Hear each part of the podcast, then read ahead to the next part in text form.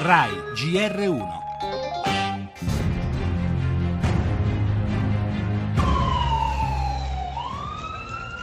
Boko Haram militants have killed dozens of people and burned down homes in the northeast Nigerian town of Baga. Mai tanti morti in una sola volta nella breve e sanguinosa storia di Boko Haram, il gruppo terrorista islamico che si batte per instaurare il califfato nella Nigeria nordorientale. Sono state sterminate 2000 persone.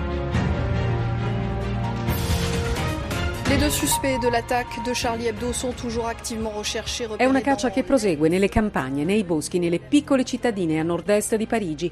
Una caccia ai due fratelli franco-algerini sospettati di essere gli autori della strage a Charlie Hebdo, che però al momento non ha portato a nulla.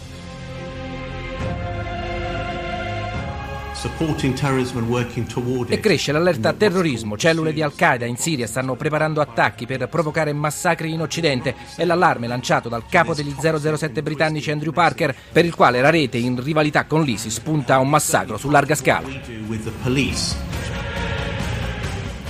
Un orrore dopo l'altro, dopo l'Europa l'Africa, suis Charlie ripete l'Occidente nel suo slancio di solidarietà alla Francia che segue con apprensione la caccia ai responsabili dell'attacco di Parigi. Not in my name, ripetono i musulmani moderati prendendo le distanze dagli integralisti. Ma in Nigeria il massacro sembra assumere proporzioni apocalittiche. Assalto dei miliziani a 16 villaggi, una città rasa al suolo. La firma è di Boko Haram. Anche Al-Qaeda starebbe pianificando nuovi attacchi, lo abbiamo sentito. E l'Italia non è immune immune dal rischio. L'allarme di Franco Roberti, procuratore nazionale antimafia. Sono rischi purtroppo concreti. La cosa ci riguarda perché già in passato abbiamo verificato la presenza di jihadisti e di associazioni terroristiche in Italia. Basta pensare agli attentati di Madrid del 2004 ad Atocha che furono organizzati da soggetti già presenti nel nostro paese dove avevano trafficato i stupefacenti per autofinanziarsi.